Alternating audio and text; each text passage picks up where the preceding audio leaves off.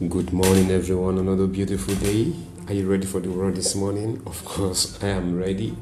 Okay, and I also want to say thank you for sharing the link out there. Thank you for following the podcast.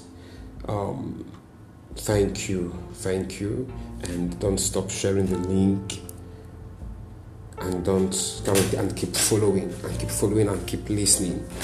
And um, you know, God just has a way to ministry to us through His Word.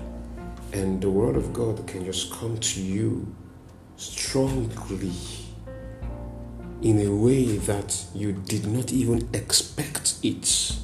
And that's why it is very, very vital that we give attention to the Word of God every day. Hallelujah.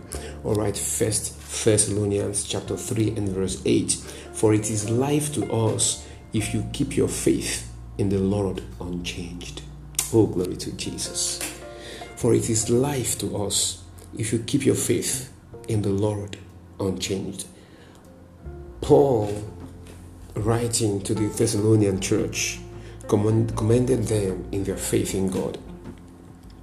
He spoke of how the gospel has sounded forth through them.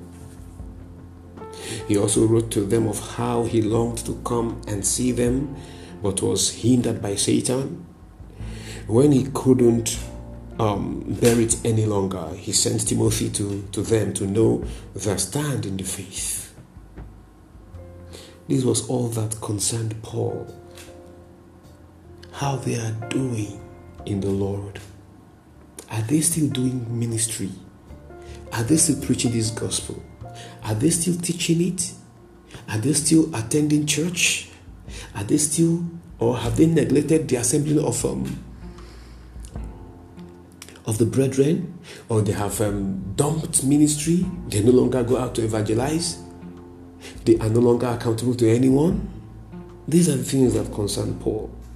He said, for this reason, when I could no longer when I could no longer enjoy it, I sent to know your faith, lest by some means the tempter had tempted you and our labor might be in vain. The tempter have tempted you and our labor might be in vain.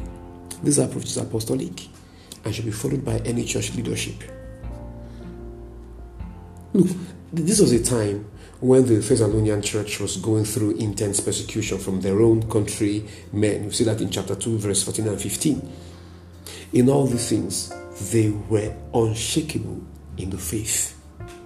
Hence, Paul rejoicingly said, For it is life to us if you keep your faith in the Lord unchanged. If you stand firm in the Lord. This is this is this is this is this is maturity in Christ. And how much more can maturity be measured if not how we attend to the cause of Christ in good times and in bad times? Praise God. Now, listen. The tempter can tempt you with good stuffs the tempter can equally tempt you with evil stuffs. Are you getting it? People can become so comfortable that it breeds a terrible um, form of complacency in them. That before they know it, spiritual things become unimportant to them. Hallelujah. Hallelujah. And people can also, because of the tough times they are going through, also begin to treat or esteem the things of God lightly. But here, Paul said, it is left to us.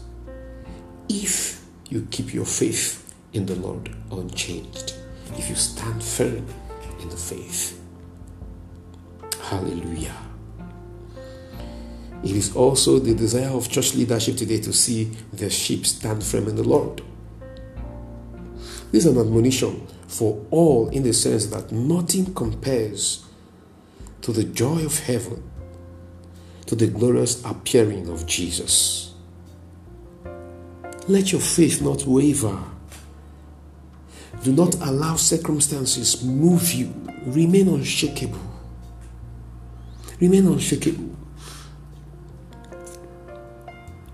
And, and, and let me say this there is no way this church would have remained um, firm in the Lord if they have not consistently given attention to the things that Paul had taught them, to the things that they have received from the apostles. It would have been, and also applying their hearts to them. You see, people, the moment they get um, good jobs, they begin to treat spiritual things so lightly. You see, people, the moment um, things actually turn out bad for them, they begin to treat um, the things of God so lightly. So it implies that their devotion is materially regulated. May it not be your story. We have lost young people in the same light all they have gone with the wave of money that's in the air today. And right now, no church, no devotion, no consecration, no accountability, no submission. You see, hear Paul again. Hear him again. He said, When I could no longer enjoy it, I sent to know your faith lest by some means the tempter had tempted you, and our labor might be in vain. so, Paul, in other words, was saying, if you are no longer standing firm in the faith, it means we have actually labored in vain. All our labor, all our efforts to keep you firm in faith have gone into oblivion. And this strikes hard. It strikes hard to see people who started out well today, they have no bearing in the things of the Lord. To see people who, who burned for the Lord, who had zeal, to see them today you can't even differentiate between them and the unbelievers.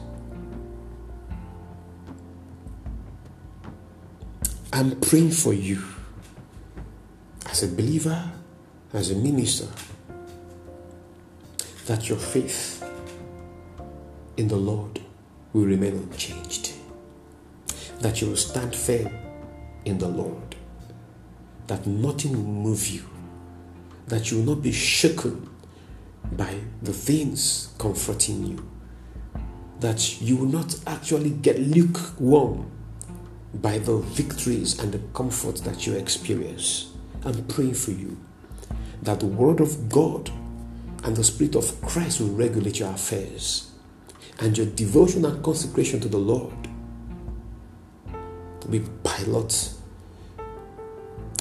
and your ship I pray for you that you will not give in to the wiles of the devil and you will not give up because of the things that you are going through. I pray for you that you are greatly strengthened in the name of the Lord Jesus. Father, we thank you in Jesus' name. Amen and amen. God has blessed you, and it is still me, Pastor Chooks, the pastor of the Lighthouse Mission Owerri, Imo State, Nigeria.